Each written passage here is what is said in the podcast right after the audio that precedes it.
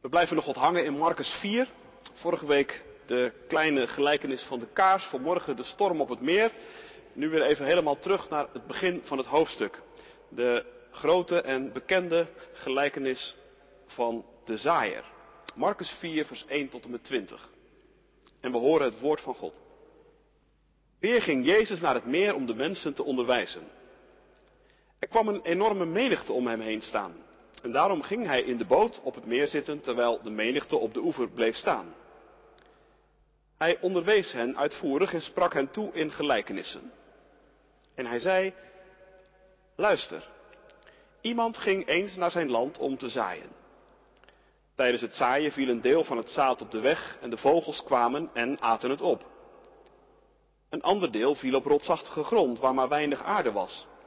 En het schoot meteen op omdat het niet diep genoeg in de grond kon doordringen.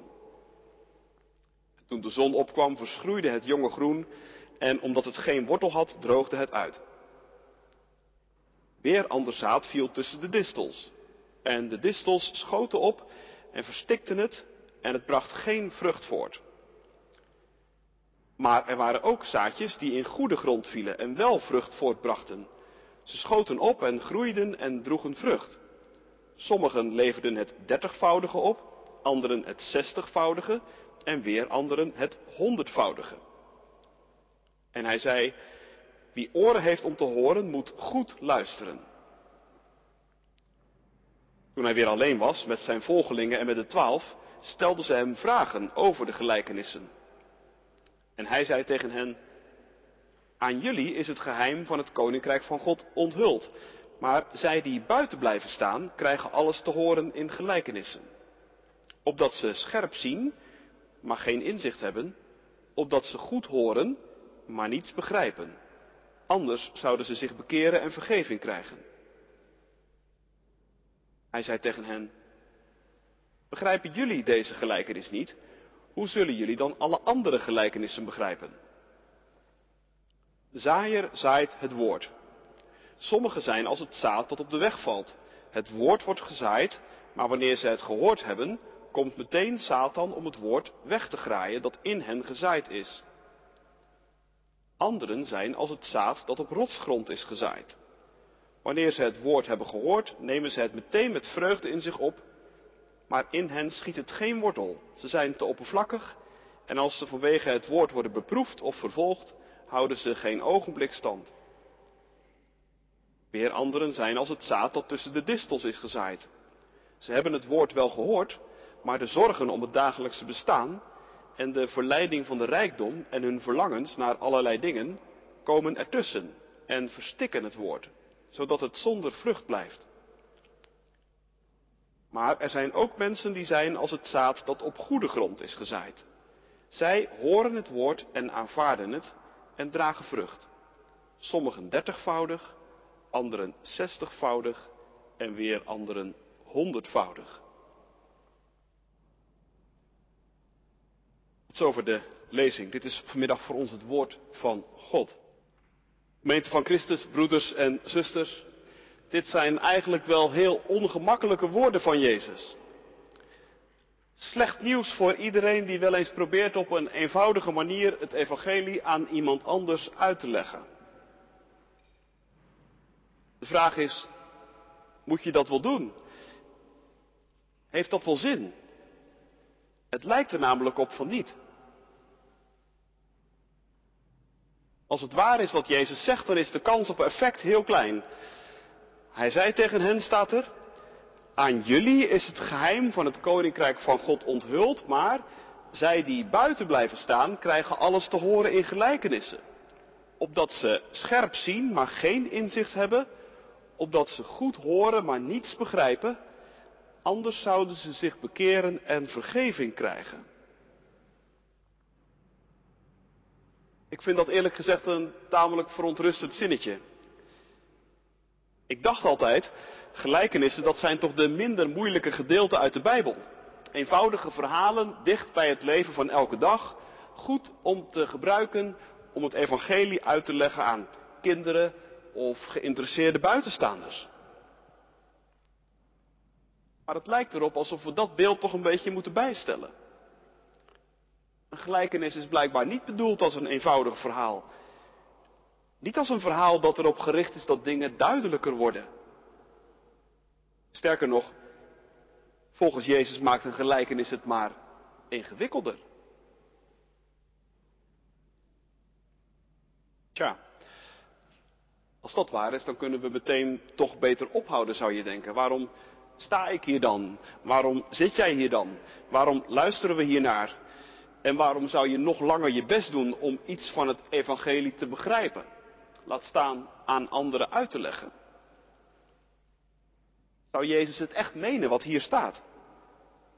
Moeten gelijkenissen de toegang tot het evangelie juist afsluiten in plaats van openen? En dan nog wat. Is God daar dan misschien ook nog willekeurig in? Want daar lijkt het ook nog op. Jullie is het gegeven de verborgenheden te verstaan, maar zij die buiten zijn, met andere woorden, jij wel, ik niet. En waarom dan? Is God echt zo? Wat moet je met dit woord van Jezus? Nou, dit zegt hij allemaal naar aanleiding van die eerste grote gelijkenis in het Marcus-evangelie. Daar moeten we dus eerst grondig naar kijken. De gelijkenis van de zaaier. Of moet je zeggen, de gelijkenis van de aarde. Want het begint wel eventjes met een zaaier, maar verderop gaat de aandacht toch vooral uit naar de grond waarin gezaaid wordt. Daar zit namelijk nogal een probleem. Vier soorten grond worden beschreven, maar voor drie ervan blijkt het zaad ongeschikt. Om te beginnen is er grond die te hard is. Zo hard dat het zaad er gewoon bovenop blijft liggen. En ja, dan zijn er al snel vogels in de buurt die het zaad oppikken. Dan, tweede grondsoort, is er de rotsachtige grond. Dat lijkt geschikt. Het zaad schiet ook snel wortel, heel snel, want het is lekker los. Maar dan komt het. Willen die wortels dieper, dan gaat het niet. Ze stuiten op stenen. Vergelijk het met onkruid tussen het grind. Dat komt sneller op dan je zou wensen. Mijn opa schoffelde elke zondag, zaterdagavond de hele tuin. Ze hadden behoorlijk wat grind. Dat moest omdat het dan zondag werd en dan moest het netjes zijn. En waarom was dat? Precies vanwege dit. Er zat altijd wel onkruid tussen het grind. Maar één schoffel is dan ook voldoende en een beetje zon en alles wat opschoot tussen die stenen is weg. Dan de derde grondsoort. Ook prima grond, maar er is meer zaad aanwezig dan de zaaier zojuist gezaaid heeft. En wie een tuin heeft, snapt dat meteen. In een tuin staat altijd meer dan je erin wilt hebben en je hebt meestal geen idee hoe het er gekomen is.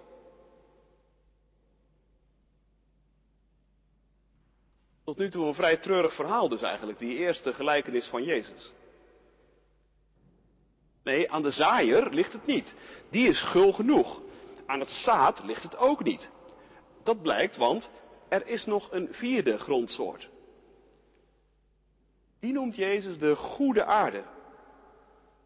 Het zaad dat daarin terechtkomt, kan diep wegzakken, wortels schieten, stuit niet op stenen en wordt niet verstikt. En dan blijkt de kracht van het zaad ook echt. Het draagt vrucht en niet te weinig. 30, 60, 100 fout. 30, dat is al heel wat. Dat betekent één graankorrel zaaien en dan uiteindelijk een halm oogsten waar 30 korrels in zitten. Dat lukt de meeste landen in de wereld op dit moment nog amper. In Nederland zijn we zover dat we een opbrengst van 1 op 50 kunnen hebben. Maar daar is heel wat voor nodig geweest en daar is ook flink aan gesleuteld, aan dat graan. Eeuwenlang moesten we dus met veel minder doen. En ik zei al, dat is in grote delen van de wereld nog zo. 1 op 30 is dus eigenlijk al een onvoorstelbare oogst. Laat staan 1 op 60 of 1 op 100. Kortom, als het zaad eenmaal in de goede grond valt, ja dan, dan is de oogst ook echt enorm.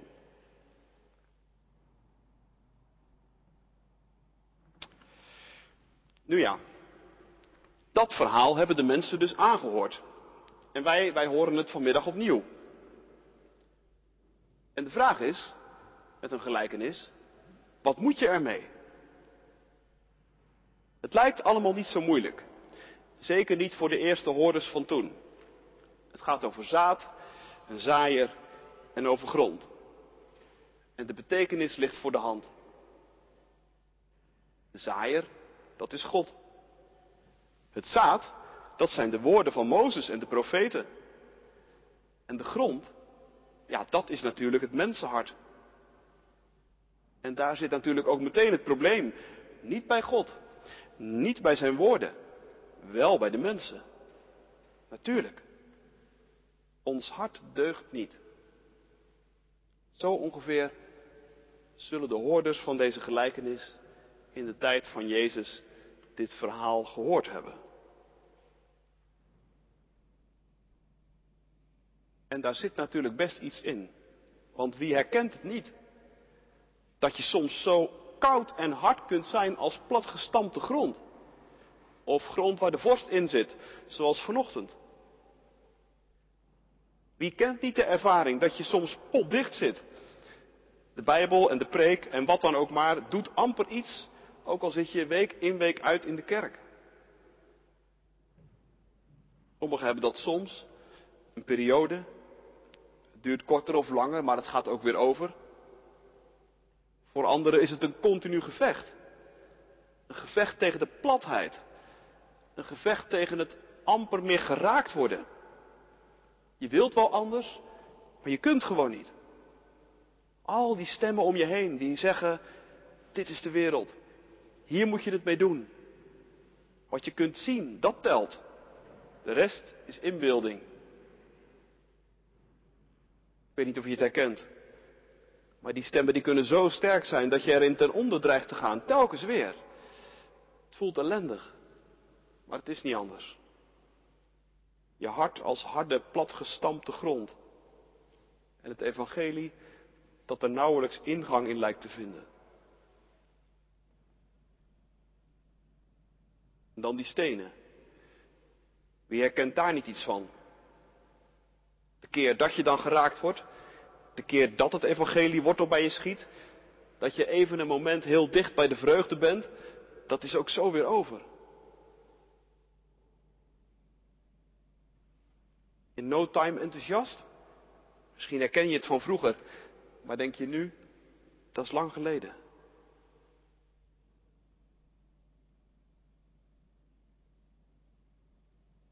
Ten slotte, ten slotte dat ellendige onkruid. De ervaring dat het evangelie ook concurrentie heeft in je leven. Zoveel dat aandacht vraagt, zeker nu. Zoveel dat aandacht vraagt zodat God er eigenlijk maar bij bungelt continu. En denk je, is de kerk eigenlijk wel nodig? Red ik het in mijn leven niet even goed ook zonder? Ik heb het toch ook goed. Wat ontbreekt me?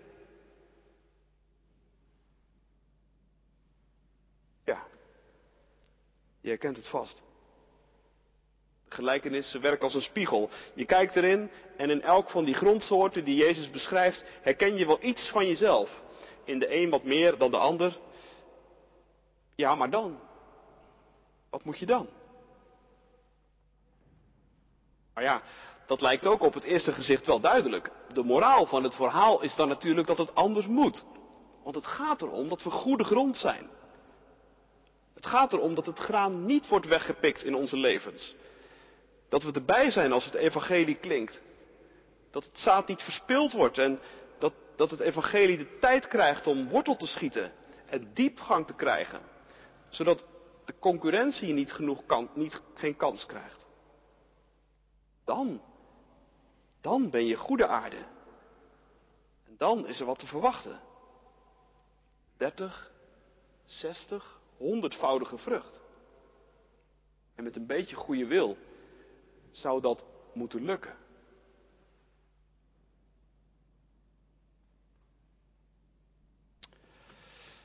Maar toch, de leerlingen van Jezus voelen toch ergens argwaan.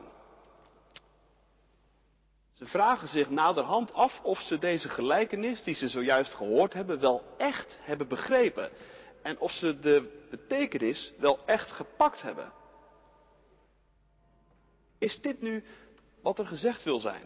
Vragen ze aan Jezus. Of is er meer aan de orde? Waarom besluit Jezus bijvoorbeeld deze gelijkenis met die raadselachtige woorden? Wie oren heeft om te horen, laat hij horen. Je zou eerder iets verwachten in de zin van, wie dit gehoord heeft moet aan de slag. Die moet de stenen verwijderen, die moet zorgen dat er gespit wordt, die moet het onkruid trekken, zodat die vruchtbare grond wordt. Maar dat zegt Jezus niet. Die oren heeft om te horen, die moet horen, zegt hij. Alsof hij nog meer te zeggen heeft.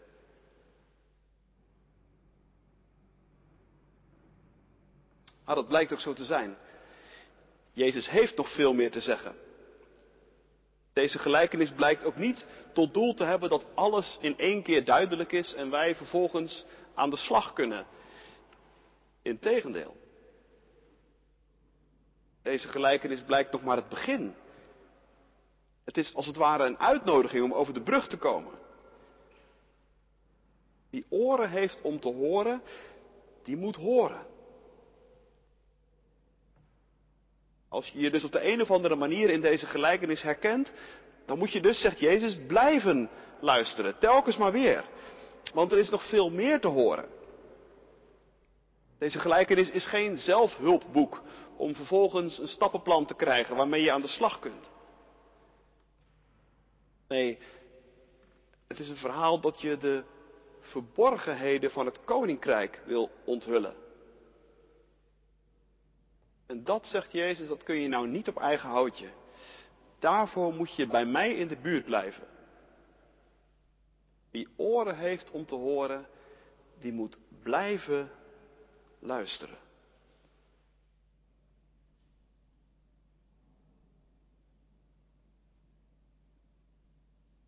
En nou toch nog weer even terug naar die ongemakkelijke woorden van het begin. Over zien en niet zien, horen en niet horen. Want wat blijkt nu? De gelijkenis werkt eigenlijk als een soort filter. Je kunt er op verschillende manieren mee omgaan. Je kunt deze gelijkenis horen en dan denken: oké, dit is dus het verhaal. De moraal is duidelijk. Ik moet aan de slag. Ik moet vruchtbare grond worden. Ja, maar juist dan keert de gelijkenis zich tegen je. Dan denk je dat je iets gezien hebt, maar zie je niets. Dan denk je dat je iets gehoord hebt, maar hoor je uiteindelijk niks. En dan zul je, zegt Jezus, jezelf uiteindelijk ook niet kunnen bekeren.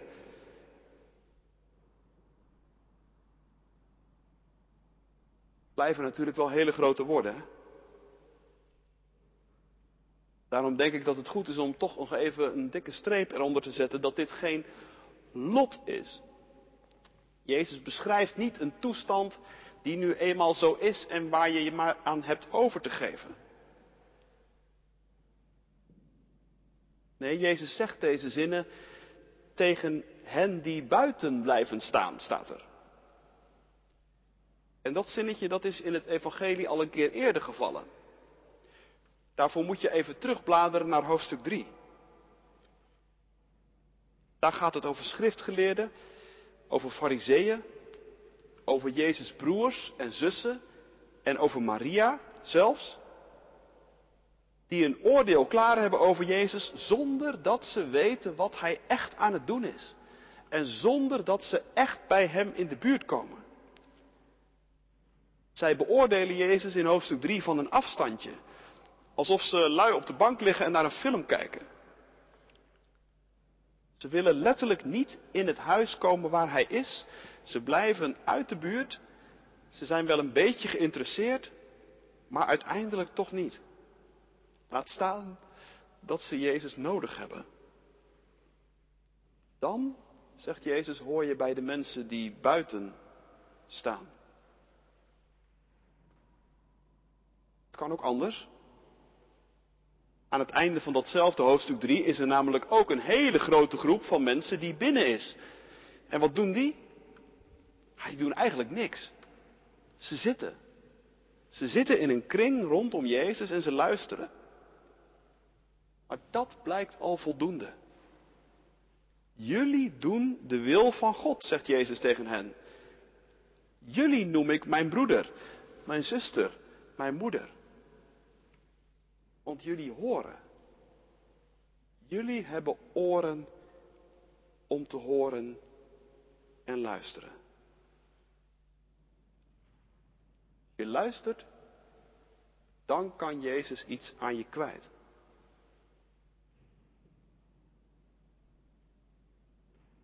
Dan kan hij bijvoorbeeld de uitleg van deze gelijkenis aan je kwijt. Want wat is nou precies die verborgenheid van het koninkrijk die in deze gelijkenis zit? Ik denk dat dit de verborgenheid is. Uiteindelijk gaat deze gelijkenis over Jezus zelf. Jezus is niet alleen de zaaier, maar hij is ook het zaad. Dat is het geheim van het koninkrijk in deze gelijkenis. En dat geheim duikt, duikt ook op andere plekken in de evangelie op. Bijvoorbeeld in Johannes 12, waar Jezus zegt, als de graankorrel niet in de aarde valt en sterft, dan blijft hij alleen. Maar als hij sterft, dan brengt hij veel vrucht voort. En dan heeft hij het over zichzelf. Over zijn kruisdood. Zijn sterven. Zijn vallen in de grond, in de aarde. Dat is de enige weg naar een nieuwe toekomst.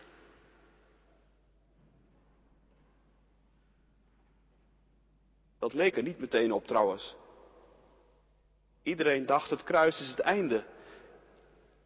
En voor het zover was, was er al in het evangelie dat voortdurende onbegrip en het ongeloof en de haat. Al die woorden en die daden van Jezus vielen echt niet zomaar in goede aarde.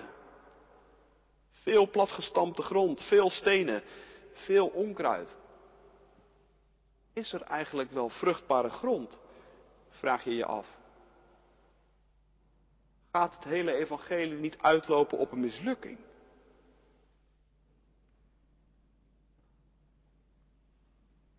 Die vraag kun je gerust vandaag opnieuw stellen. Veel platgestampte grond in onze tijd. Veel stenen, veel onkruid. Is er eigenlijk nog wel vruchtbare grond, vraag je je soms af.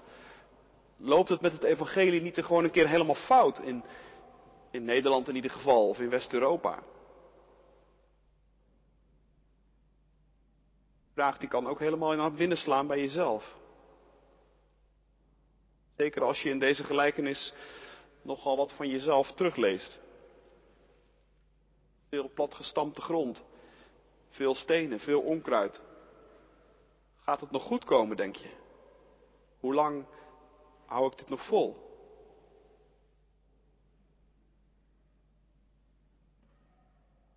Bedenk dan in ieder geval één ding. Deze gelijkenis is geen oppepper om nou eindelijk eens op eigen kracht vruchtbare grond te worden. Deze gelijkenis zegt niet tegen je aan de slag, haal weg dat onkruid, spit om die grond, weg die stenen, zorg dat je vruchtbare grond wordt.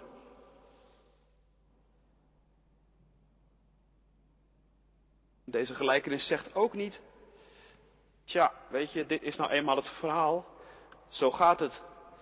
Bij een enkeling is er misschien vrucht, maar bij de meesten wordt het natuurlijk niks. En daar valt simpelweg niks aan te veranderen. Nee, deze gelijkenis beschrijft de weg van de graankorrel. De weg van het zaad. En dat is ten diepste de weg van Jezus zelf. Dat is een weg die, als je er van een afstandje naar kijkt, één grote mislukking lijkt. Maar het is een weg die uiteindelijk een overwinning is. Zijn ogenschijnlijke mislukking tot op het kruis is uiteindelijk de weg waarlangs Hij jou en mij bij zich roept. Door zijn sterven is er vrucht. Onvoorstelbaar veel vrucht. 30, 60, 100 fout.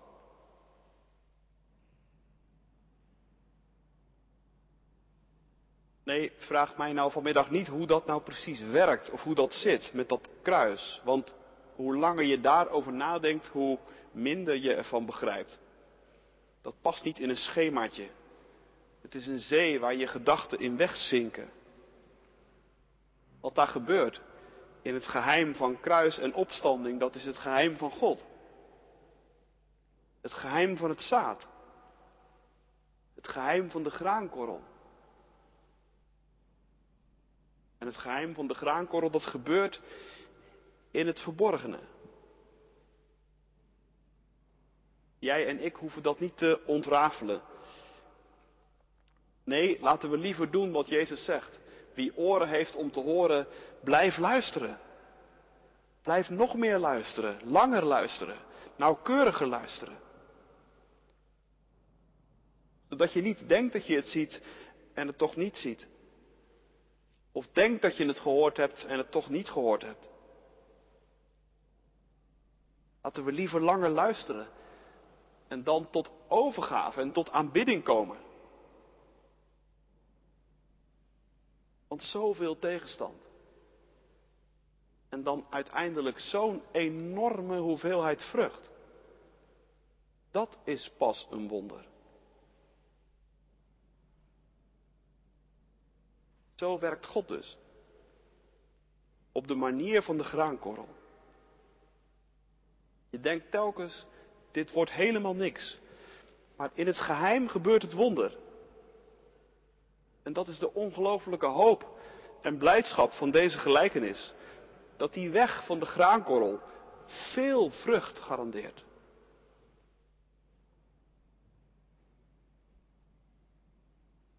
Daarom hoef je er echt niet mee te stoppen. Met dat op een simpele manier iets van het evangelie uit te leggen aan een ander. Daar kun je gerust mee doorgaan. Ontspannen, vrijmoedig, soms ook volhardend en een beetje op je tanden bijtend. Want ja, het gaat met die weg van het graan en van het zaad wel heel vaak door een nulpunt heen. En dat nulpunt bereik je soms ook zelf. Bereik je als gemeente of als kerk. Maar Jezus, Jezus die de weg van de graankorrel ging, hij garandeert de vrucht. Veel vrucht. Ondanks alles. Ondanks jouzelf.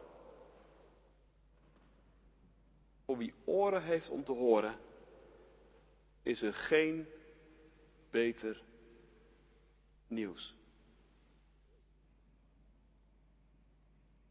Amen.